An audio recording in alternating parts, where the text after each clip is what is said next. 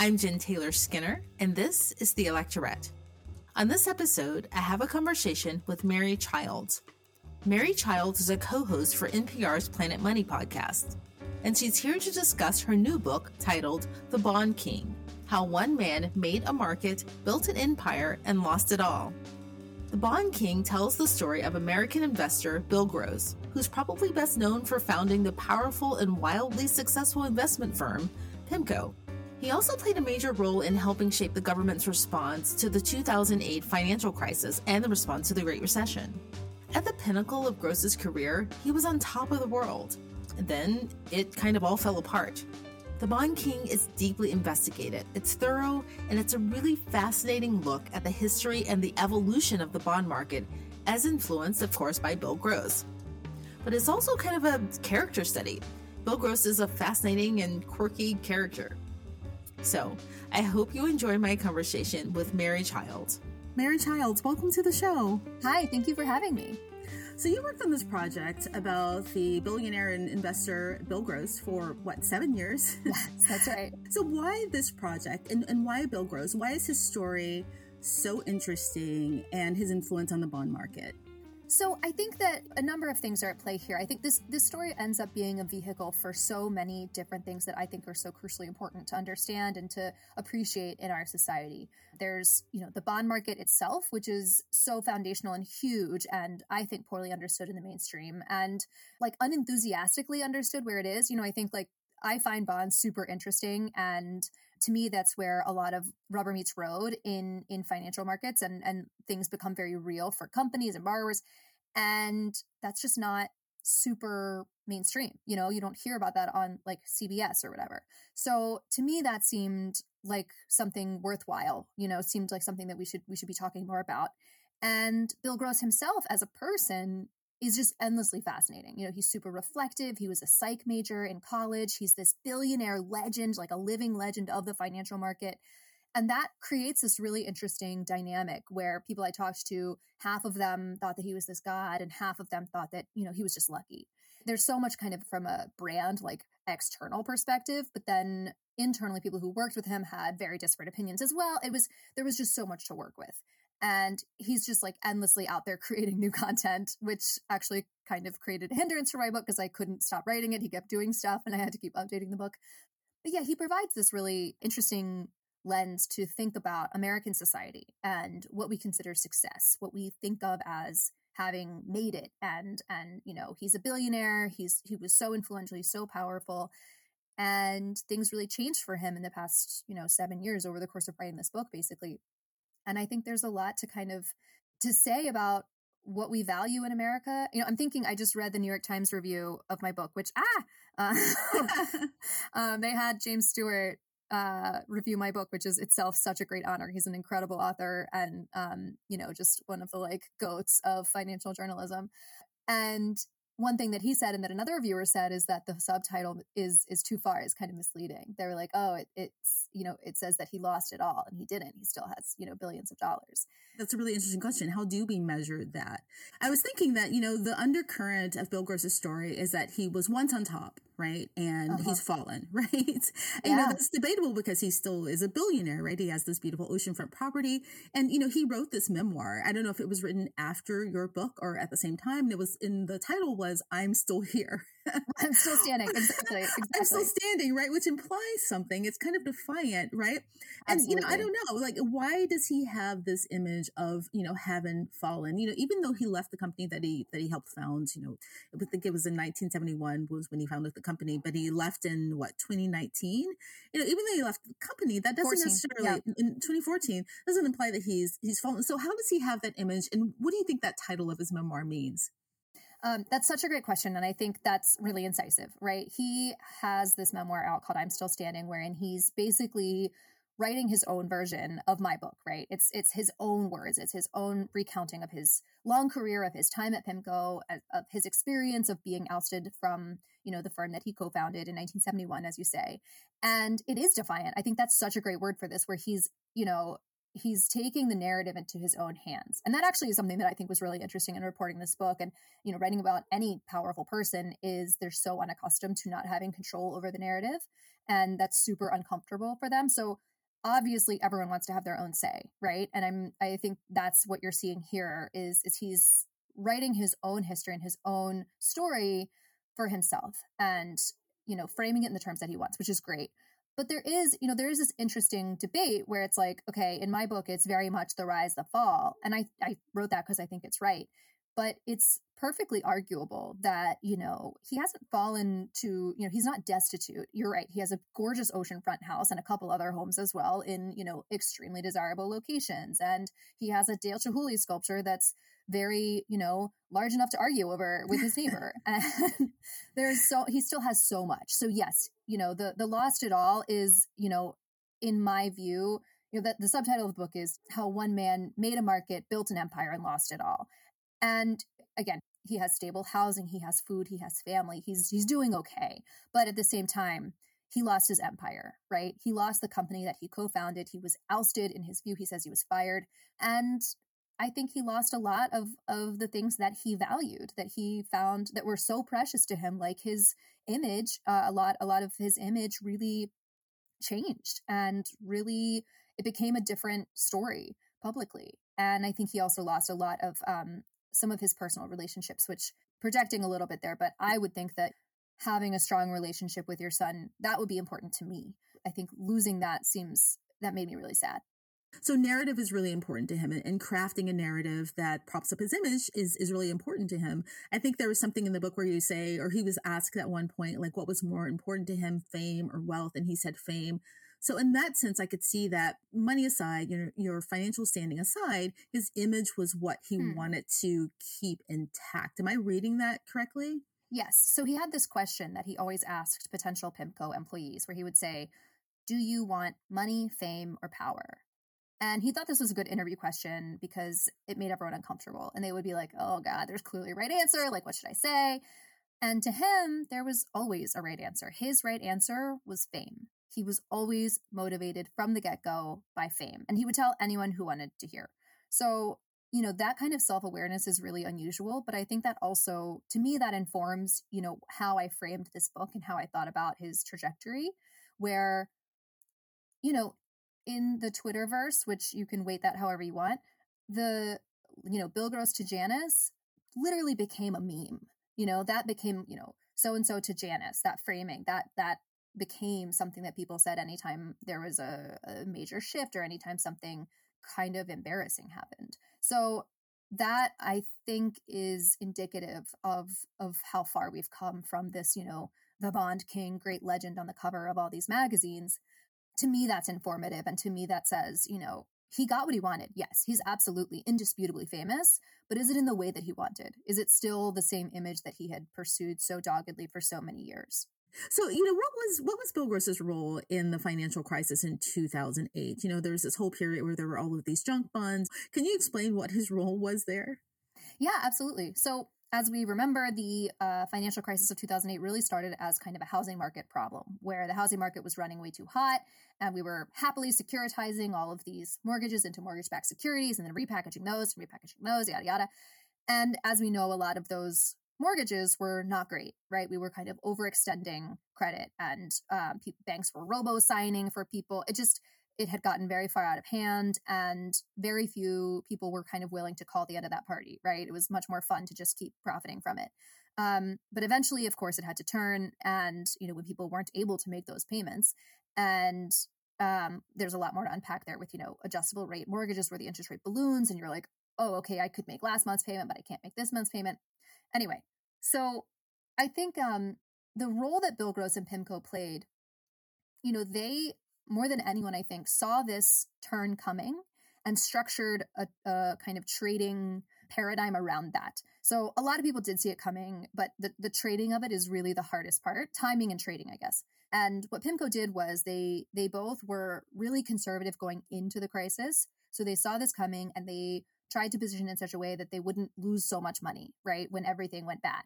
and they basically succeeded in that you know there were some certainly some uh, rough patches but they for to a really large extent especially relative to peers traded that very well. But then in the aftermath they did even better. They were able to capitalize on the opportunities where things you know had sold off so much and the prices were just super low because everybody else you know was panicking and getting out they were able to scoop those things up for cheap and they also were able to think about what the government was going to do and more or less get ahead of the government. So if the government is looking at the financial market, which is completely on fire, and they're like, okay, what do we do here?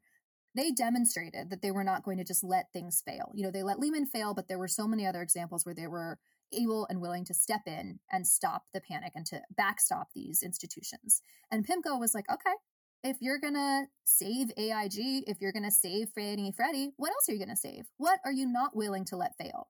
And whatever that thing was, you know that you're going to keep your money. That if you buy, you know, a bond issued by a company or an institution that the government thinks is, you know, too big to fail, you're going to make your money. You're going to that that bond, that investment is going to be money good because it's the US government backstopping it. So, I think more than anyone they were able to see that clearly and jump on it. You know, they also had an enormous role in kind of advising the government and in my view, they more than anyone helps to kind of force the articulation of the government's backstop of Fannie and Freddie, the mortgage giants. And that I think is is pretty huge. You know, they that had been an implicit guarantee before. And not to get too into the weeds here, but um, but they pressured the government and more or less made the government force the government's hand there to say, okay, Fannie and Freddie, yes, let's take those into conservatorship. We're gonna we're gonna go ahead and put the full uh, government support behind these institutions. Um, yeah, did that answer the question? Yeah, it did. So, so is this is this why he was so supportive? Because this was during the Obama administration, mm-hmm. so supportive of their handling of the financial crisis because they were able to take advantage of it and you know profit. What a great question! It, I yeah. hadn't really thought about it in that in that way. That it was sort of a um, you know, I like this politician because they benefited me personally. Yeah, I think that's probably pretty reasonable, right? That, you know, I, if I benefited personally and professionally massively from the way you handle something, I'm definitely going to think you handled it well. Um, I think there's a sort of broad based consensus that it was an emergency and we got through it. So, you know, we used government tools that were available at the time. Did we do it perfectly? Absolutely not. I think a lot of people have reevaluated how we handled it, especially with this, you know, more recent kind of coronavirus induced financial crisis. But I think, yeah, I think that's probably pretty reasonable that, you know, he he has grappled publicly with this kind of am I too rich? Have I made too much money? And he seems to have shifted his allegiance at, at certain points in history where he, you know, had kind of considered himself conservative, but, you know, he ended up saying that he supported labor over capital at one point, for example. And I don't know. I think that's really interesting. And and do these things shift because of his own personal stance and like where he falls in the universe? Of course. I keep phrasing things as questions. I'm so sorry. that's, so that's fine. Uh, yeah, no, that's fine. I mean, that's the first thing I thought when I read that. And I know he's still mm. registered as a Republican, but when I read that connection that, you know, yes, he was really mm-hmm. supportive of this handling. And then, you know, shortly after that, and then he made lots of money. right, right. No, that's really that's just where my brain went, you know? Yeah, I mean, I think you're right. You do approve of things more. It's so hard to have kind of an objective opinion if I just made a billion dollars from from whatever you just did. Thank you so much. I love you. I think that makes a lot of sense. Yeah. What do you think it was one of the most because you know, like we said, he started this company in 1971 and I think that that that his start as a part of his personal narrative, which is really important, because like you said, he was a psych major. I think the company PIMCO was an insurance company first, or something like that. Yeah, it was a, a, a part of an insurance company, an asset management unit within a larger, like just a normal insurance company. Right. So considering where it is today or where it was when he left, that seems pretty notable. What, what was the most consequential thing he did to shape the bond market and to shape PIMCO? Oh gosh. Um, so the most influential thing he did to shape the bond market, I would say, is his kind of unending push into new products and and kind of complicated products. Um, you know, he was very enthusiastic from the jump in mortgages, for example, and in derivatives. So in both cases, you know, these these words might seem extra familiar with the lens of the financial crisis. And that's not to say that Bill Gross caused the financial crisis, of course, but I do think that in the financial world, his performance in the mortgage market and his uh, very enthusiastic embrace of derivatives both of these things helped to kind of encourage others and um, created space for other people to kind of follow in his footsteps. So I think a lot of that created big ripple effects. I think that he and PIMCO were so enormous and so successful in these markets that and in these products that others wanted to follow suit and there you have it. So that's that's one way in which very very tangible way in which he kind of helped shape this market. And in terms of creating PIMCO, you know, it is really interesting that it spun out of an insurance company because there was always a lot of friction in that setup where PIMCO is an extremely profitable company and and someone like Bill stands to make and did make a ton of money from it. And so you had this weird dynamic where back in the day, he had this vanity license plate that said bonds. and it was this big deal where, you know, the fancy cars that he and his peers at PIMCO drove didn't really fit in with the dynamic at the Pacific Mutual, you know, this this kind of sleepy life insurance company. And that created this internal friction. But that profitability also, you know, I think the the founders of PIMCO and people who have worked there over the ages would say that the incentive of having the potential for you know accruing such riches is part of why they were so successful why the company worked so well is because they had this partnership model for so long. They all you know profited when the company profited and because they were all bought in like you need to have this ability to make a bajillion dollars so that the company thrives. Now is that arguable? Of course. Can we unpack that more? Of course. But uh, but that's i think what they would say so yeah, and that kind of speaks to I think you know what people consider his fall, right? Like when he mm. left PIMCO, because I was it mostly around just like interpersonal relationships with people that he worked with. I mean, how did he end up leaving PIMCO? And can you talk a bit about the the, the culture there, like this toxic culture? I know we kind of overuse that word, but this this toxic culture at the company and how he contributed to it. Oh yeah, so I think it's yes, that word is overused, sure, but I do think it super applies here yeah, I think he has a very intense personality. And, you know, he tries to avoid eye contact on the trade floor. He's very hard on trade ideas. He's very hard on people presenting trade ideas. And I think he thinks that behavior in service of performance is kind of anything goes. It's, it's, this is me, you know, projecting or speculating a little bit, but I think that he considers himself a nice person and it's more the, whatever has to be done to get the best performance for clients is what you should do. And if it's a little bit not nice, like sorry. So from that vantage point, I think that behavior from the top really trickled down to the rest of the company, really permeated the rest of the company. And that also manifests, you know, they had this extremely intense approach to wringing basis points out of everything they did. And to a point that's unusual, I think, in, in asset managers. You know, of course, every asset manager every money manager wants to make more money for their clients, but there's a tipping point you know there's a, an inflection point where the work that you're doing is actually not really marginally accretive you know the next little the next hour of trying really hard is too much trying and you should stop so there's kind of a spectrum of where different asset managers will give up on that you know they'll they'll stop they'll say okay you know we've put in a good day i'm going to go home now and the way I understand it, PIMCO just doesn't do that. They kind of just never stop. And that's great for clients, but it also is super miserable.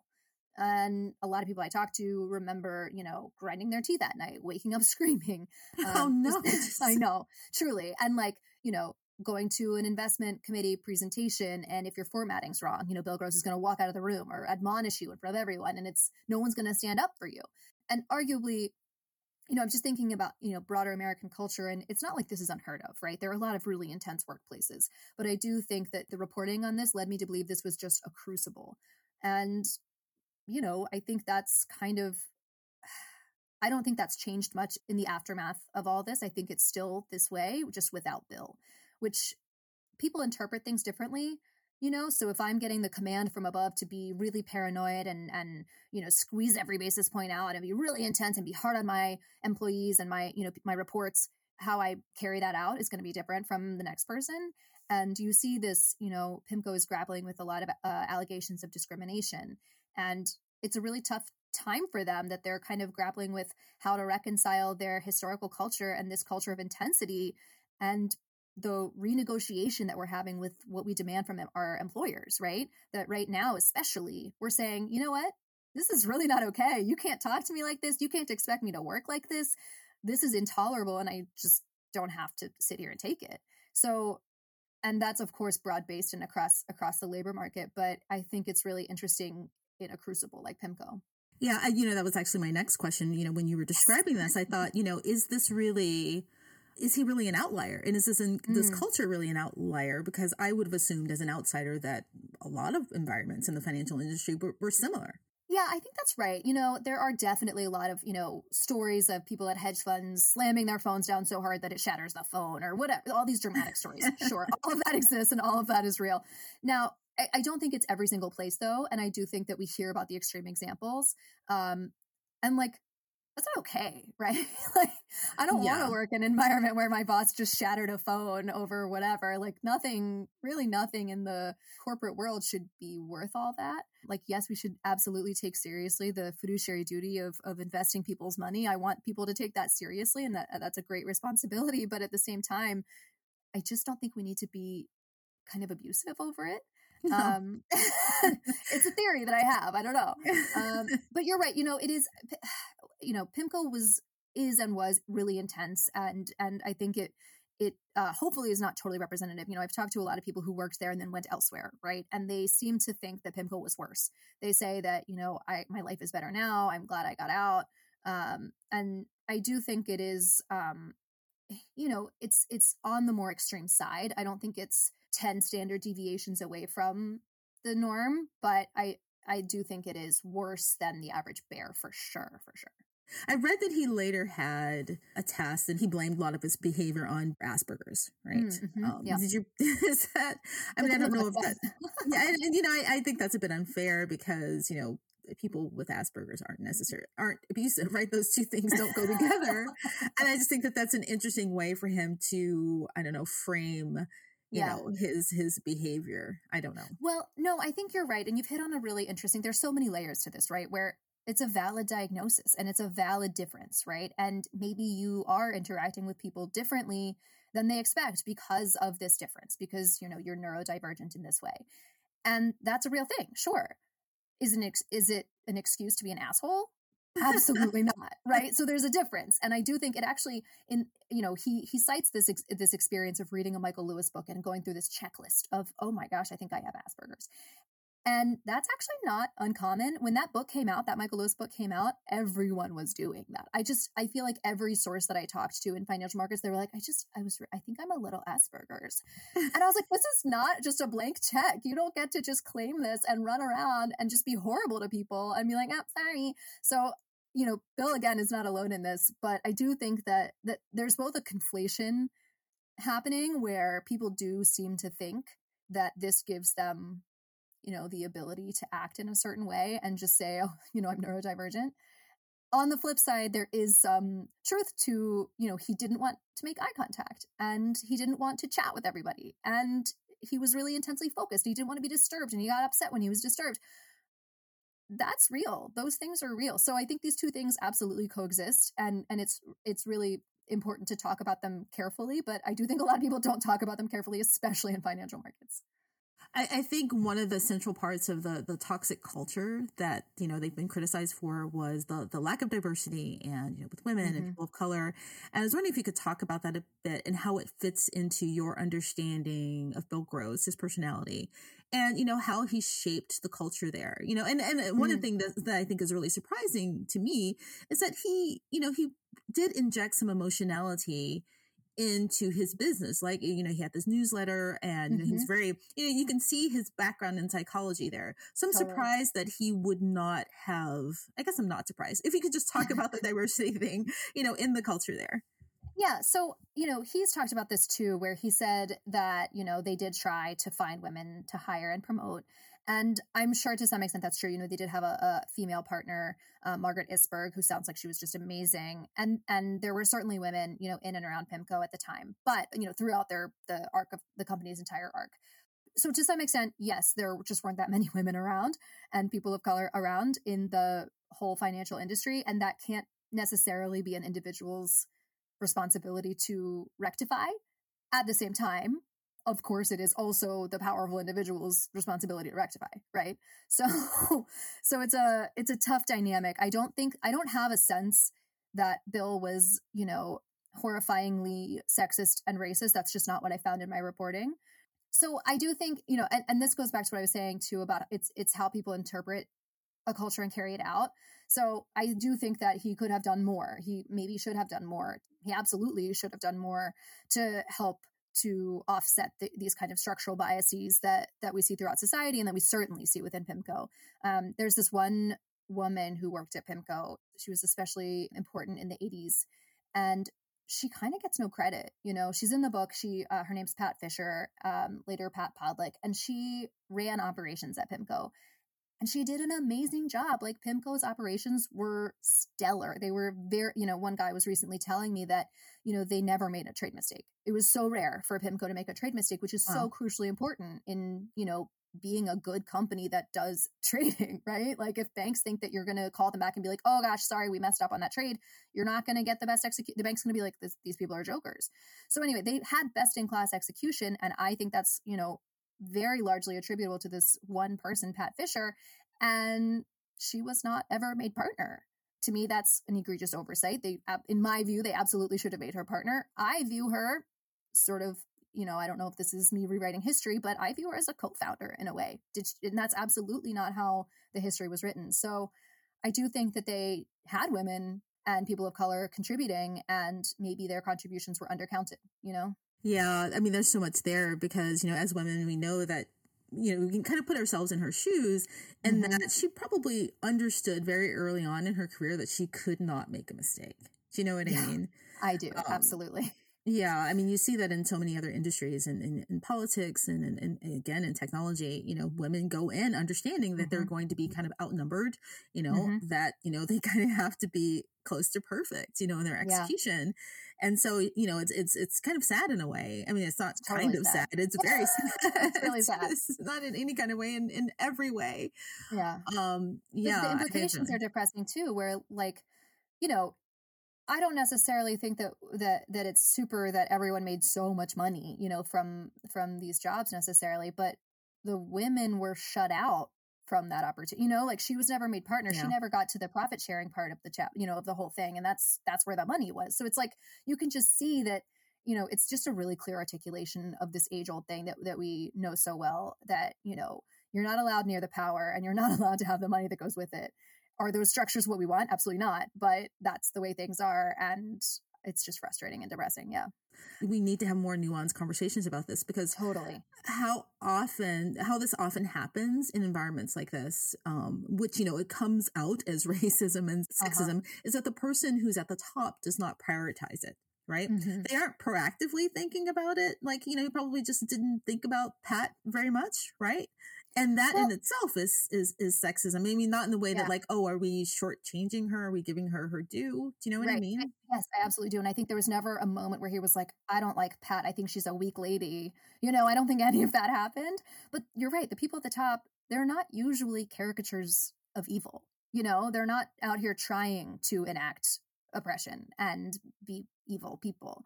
It just is. It's it's almost more insidious than that. It's it's quieter and it's smaller and it's much more quotidian. And I think, yeah, Pat didn't get her due. I think there's so many other people that that you know I would argue didn't get their due. And yeah. I was going to say that kind of compounds like over oh, years and absolutely. decades. You know what absolutely I mean? And it ends up being something that's more insidious because over the years, this just isn't a priority. And then it ends up being something systemic and terrible. And then people yeah. And the insidiousness also comes in, in in kind of how you think about it when it's happening to you, right? Where you're like, is this is am I just not that great at my job or or is it something else? And detangling that is like, I don't know, that's kind of painful and suboptimal if you're having to consider every day, you know, or or maybe it doesn't occur to you and that's this like blissful ignorance. But I do think, yeah, it it it's this larger thing that comes to bear and that just happens again and again and again and and absolutely compounds on itself. Yeah, that's a whole other conversation. If you ever want to come on and talk about that, I mean, like me, I mean, you know, you being a woman, eh, you know, in reporting and the financial industry, and you know, me back in technology, you know, I think part of the I think the painful part is trying to untangle what's mm-hmm. happening to you in real time alone, mm-hmm. right? Mm-hmm. Because there aren't enough people around you to kind of share that view and share that lens and help you untangle it. And you think like, well, these people seem to like me. However, totally. I was never made partner, right? And it's totally. kind of, you know, I don't know, it kind of drives you a little bit batty, you know, just kind of like trying to, to untangle it.